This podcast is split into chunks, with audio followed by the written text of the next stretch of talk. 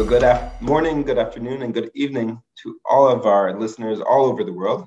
We um, have the privilege at the Revamp podcast to host Mike Dickerson, the CEO of the global marketing technology firm Click Dimensions, where he's helping partners um, and marketers get value from Microsoft Dynamics. That's a lot about what Mike does today as CEO, but he also has uh, lots of experience before starting uh, being the CEO of Click Dimensions. So, Mike, take it away. Tell us a little bit about yourself, um, how how you became the CEO of Click Dimensions, and and your history. Fantastic. Well, Barry, it's great to be here with you, and uh, looking forward to having a uh, a good conversation. Uh, I've been the CEO of Click Dimensions for five years now, um, and I was brought in by a private equity firm, Accel-KKR, who had bought the company. Um, and for my career, um, I've been in either CRM and marketing technology or uh, collaboration technology. My first company, you know, ostensibly had nothing to do with uh, CRM. It was an apparel company that made stuff with pro sports teams logos on them. But the thing that made us successful was we built our own CRM that allowed us to get the right uh, products, get the right cross sell, get the right upsell.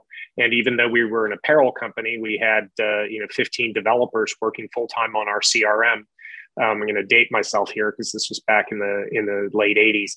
Um, so you know, from that time all the way forward, I've uh, you know been an investor in uh, email marketing and marketing technology. I've run uh, marketing um, technology business for a New York Stock Exchange firm, and then uh, after that, I joined Click Dimensions. Um, this is also, uh, I know, uh, you know, one of the things that you'd asked me about uh, a while ago was uh, about Microsoft, and this is my third time in the Microsoft universe as a partner and a competitor um, all at the same time. So um, uh, you know, Click Dimension seems like uh, it was a very natural place for me to land. Yeah, absolutely. So let's talk a little bit about Click Dimensions. Um, and I'm sure. Uh, soon for our listeners, we're going to talk about also the Microsoft world because uh, that just is interesting and, and a little different than usually what we get for our podcast guests. So I'm excited. Sure.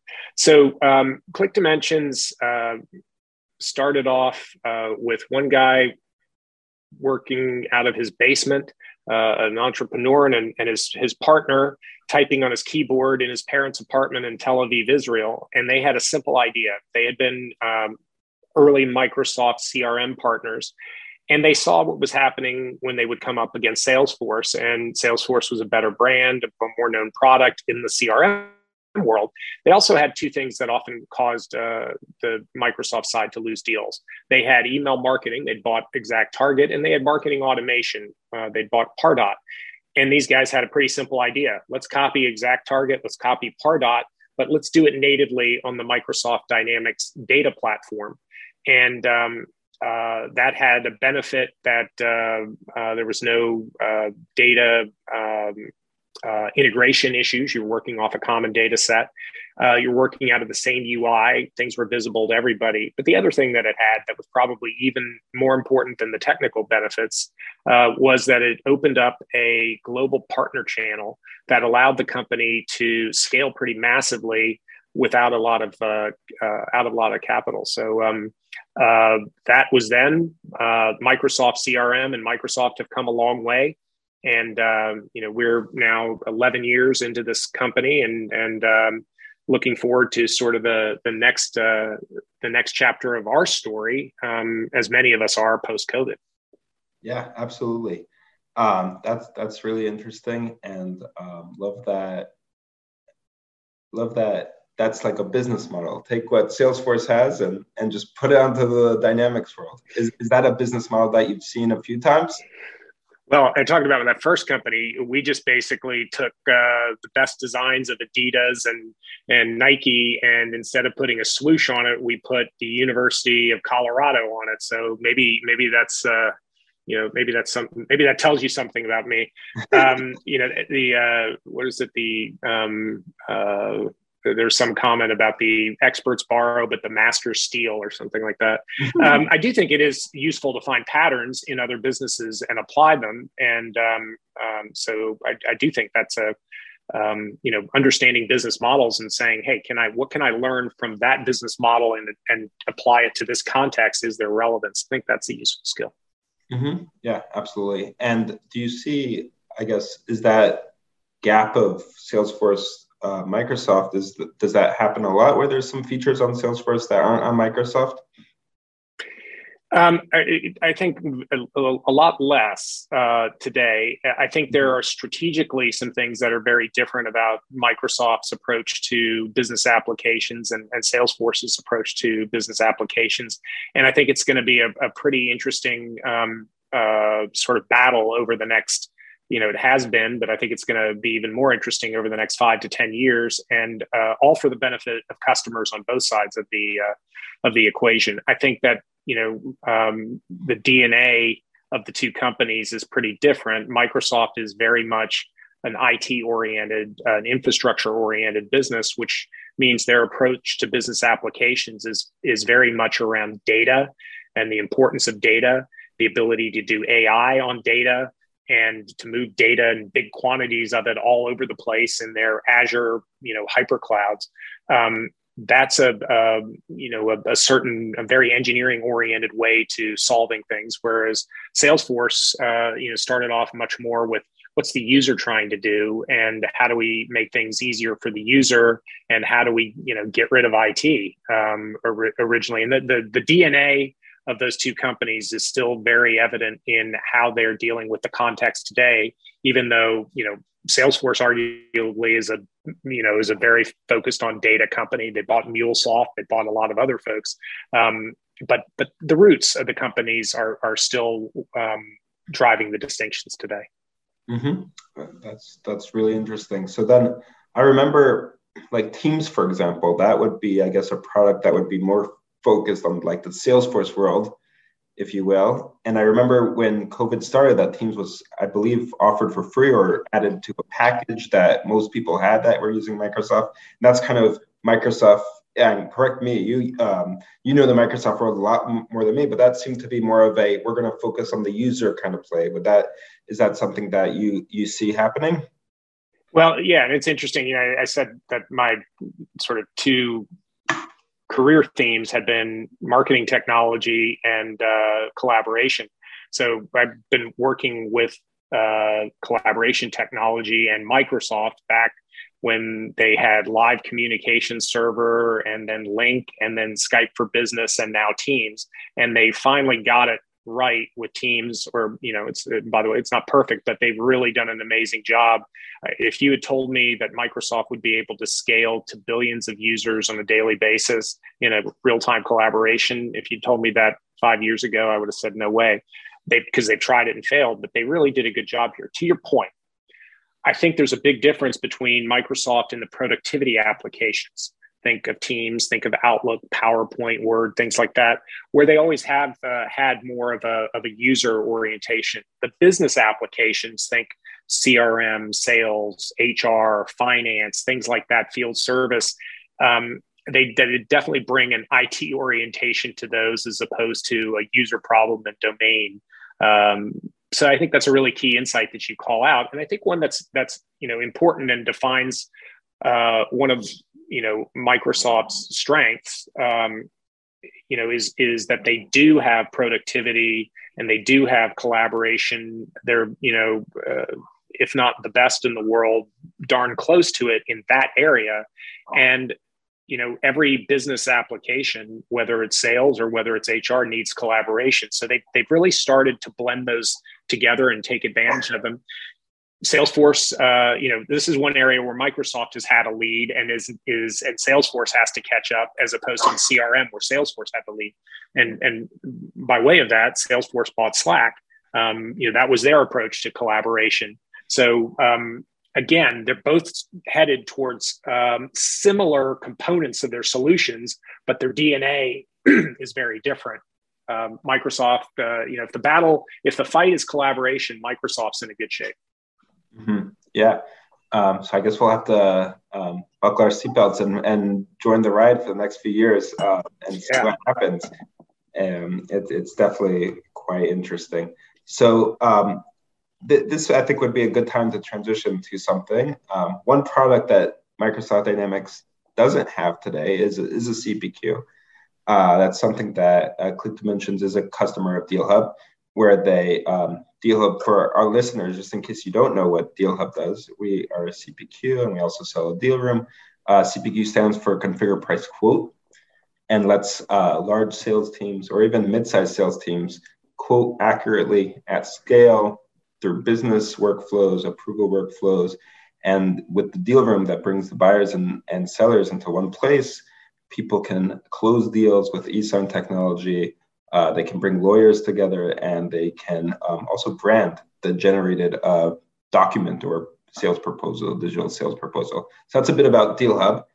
The thing I wanted to talk with Mike um, today was that about specifically how DealHub is bringing the um, how it addresses the buying teams that are not and selling teams also right the buyers and the sellers that aren't physically present. So the remote world that we've all been experiencing for the past two years can't believe i'm saying two years but it's been two years.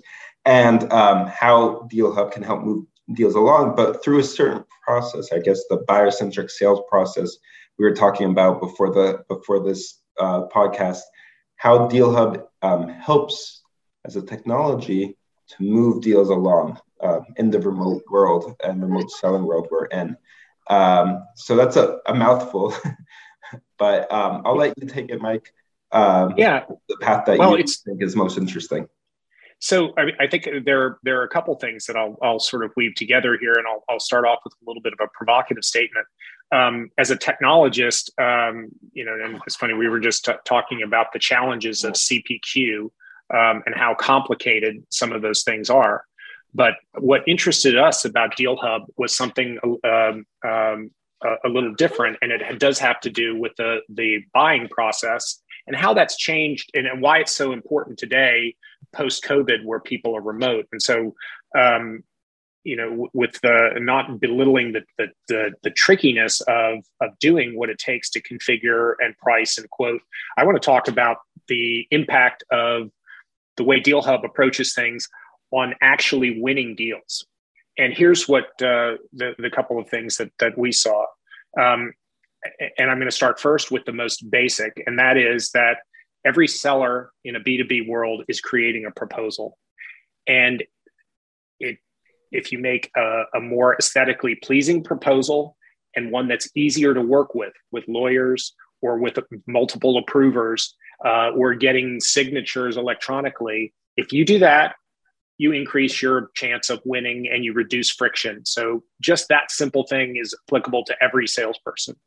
Here's what's unique um, today in the in the you know the world that we live in where we believe very strongly that the dna of buying has fundamentally changed and is not going back and by that we mean that um, you know there were some trends that were underway uh, before covid that have now become accelerated and permanent let me give you one um, folks buyers want to uh, research what they're buying uh, themselves. They want to be in control of that process. And that means that they want to be able to do their own research um, and they want to control the time. That's, but they want everything exactly when they want it. They don't want to have to look for things too hard. They get frustrated if it's hard to find. So it's um, and, and they want to talk to a human when they need to talk to a human. So basically, they are both more independent and more needy. And one of the things that Deal Hub does that's fantastic is that it allows you not just to create a beautiful looking proposal, but to create that hub, that deal room. And at various points in the buying process, the company and the team of people that are buying are going through different stages. And you know, you mentioned the buyer centric sales process. I'll, I'll, weave these two together. Um, there, you know, this the, the concept of a buyer centric sales process is that you, you really need to map your sales activities to how the company buys and whether they have a formal process with a procurement department and all of that stuff and it's really mapped out um, with gates and things like that or they do it ad hoc they are going through a process. And uh, you know a standard sort of thing is that you know uh, we tell people there you know five sort of things that you have to go through.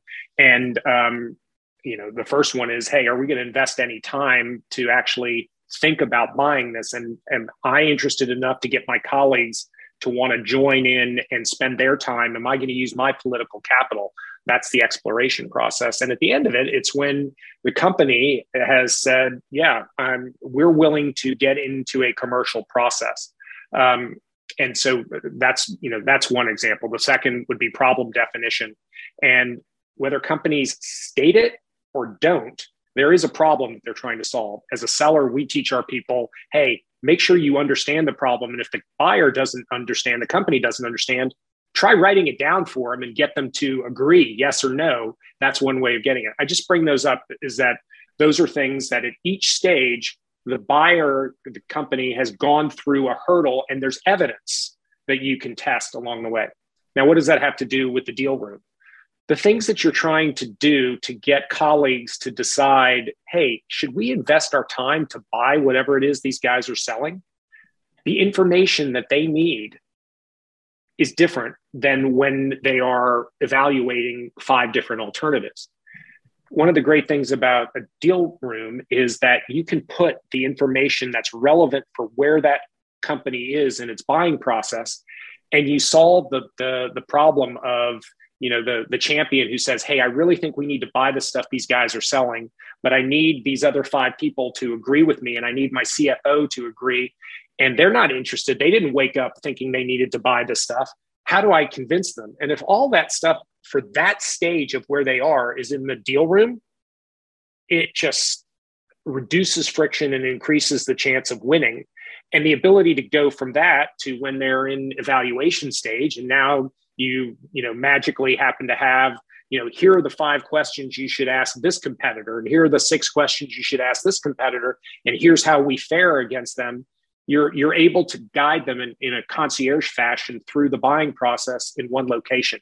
So we looked at the summary is when we uh, looked at at uh, at, um, at Deal Hub, and frankly, we had just implemented another CPQ, and we saw Deal Hub, and we saw you know what we could do to upgrade the the proposal experience, but more importantly, what we could do to manage that buyer centric sales process through a Deal Hub that sold us, and we uh, we ripped out what we were what we had installed three months earlier and went to Deal Hub. So um, that's been our experience with Deal Hub, and and we think that it uh, you know is, is even more relevant in this world where not only is buying tough to begin with, but people aren't together, and you need to be able to quickly find the digital information.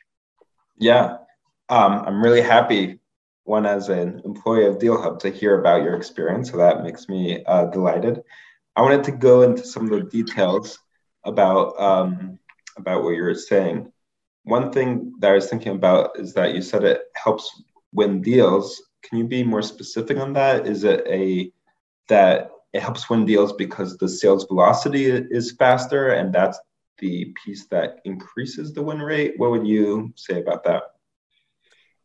Yeah, so I think it it um, it reduces buying friction by helping um, the buying team through the process. I mean, by you know, especially in um, you know, in companies where the buying process is very um, organized. Now, you know, for those of you who deal with enterprises, you know, there's an RFP process, and they'll tell you we're in we're in RFI stage right now, and we're in this stage, and we have these things.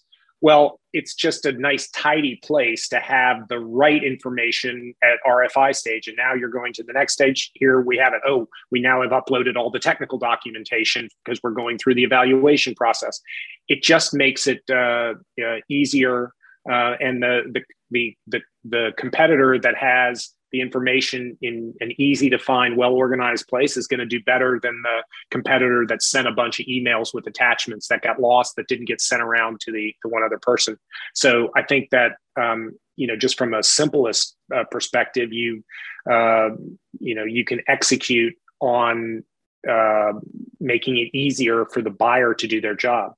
That's if they have a process. If they don't have a process, you're guiding them through the process. Because what you know our experience and i think there are plenty of plenty of other sales consultants that will say tell you this is whether you think there's a process or not there is. And if you haven't um, if you haven't helped walk the customer through that uh, you know they get down to oh we're all ready to sign. And somebody says well wait a minute. Did we evaluate other companies? Oh no we didn't. Well you might as well you know guide them through those things. And so you know our experience and we sell a lot to smbs is they often don't have a formal process. And by sort of starting off things by saying hey we know you're going into a buying situation. Have you bought stuff like this before or not? And if the answer is no then we help work with a joint action plan to help them walk through it.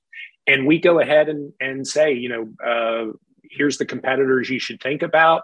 And and we try and anticipate all of that stuff. And deal hub helps us do that because we kind of you know turn the chapter when they get to different parts in the process if that makes sense yeah no absolutely i um, read recently that um, a Gartner report said that 50% of enterprises by 2025 um, will have a digital sales room, they called it, uh, which is in essence a deal room where it just brings the buyer and the seller together to help in this remote world, uh, selling world that we're in today. Uh, so that's really interesting. And then, um, yeah, so it's really interesting. One one place where I've seen it that people really like it is that you just have to, I guess, answer a few questions once, and then it generates all the all the things, all the assets that you need for the whole buying committee. So whether that be like the specs, if it's like a manufacturing, so it explains what the product is, you don't have to find those attachments um, because exactly like you said, and then that helps with the velocity because then you don't have to ask for it. Yeah. Um, then you just uh, continue the process because it's all right there it's all up to date and it's all one link in that. So um, that's really interesting uh, the way you guys use it. Do you feel like, um, so my next question, I guess, is this is a Microsoft question. Do you feel uh, that Microsoft buying committees are bigger um, than other committees, people that use Microsoft CRM coming from that IT world? Or is it just a different yeah. committee? Um, I, I, think that uh, if you if you look at Microsoft uh, D365 for sales customers, and if you look at where Microsoft is playing these days in the business application world, you know their move is very much up towards enterprise, and um, you know they they've uh, and they've done a, a, pretty good job of that. Now they were coming from a pretty small base against SAP and Oracle and Salesforce and other folks like that.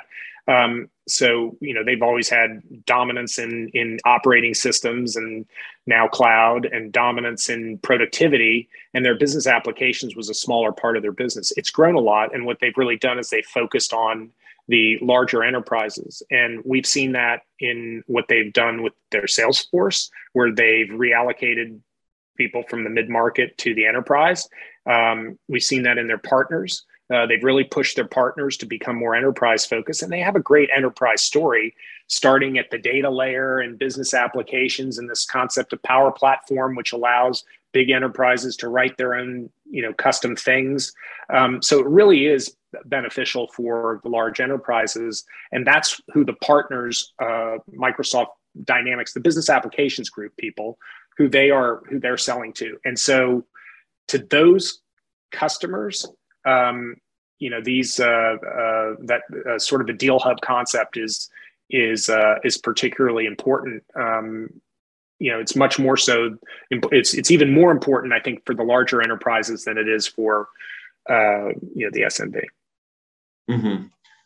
Yeah, that that's interesting because I guess just because it's a larger um, a larger buying committee in that sense larger buying committee. And, and I, I, would also say that the customers, if you were to look at um, the, the breakdown of the, the industries where Microsoft really dominates, um, uh, you know, there's, there's some where Microsoft has a big share and Salesforce has a big share. There's some where Microsoft is really strong and Salesforce you don't find that often. And interestingly enough, manufacturing is definitely one of the areas that Microsoft is pretty strong in. And manufacturing typically has more complicated CPQ requirements. Um, number one, and so if you take that plus the benefit that we talked about about how to organize a buying process, you know, I think there's there's a, um, you know an opportunity for partners in the Microsoft ecosystem to use Deal Hub uh, themselves and to sell it to their um, uh, recommend it to their uh, to their customers, especially in some of those industries like manufacturing. Mm-hmm. Yeah, absolutely. Um, so, Mike, I think there's a lot I can learn from you. I um, know there's a lot to I can learn from you, and I hope our hey, listeners uh, got to um, understand better about the buying process, understand better about your your background and your history. Um, I really appreciate you joining, and hope to uh, stay in touch. Fantastic. Thanks, Barry. Yeah. Thanks. Bye. Bye. Bye. Um, to everyone listening. We'll see you next week.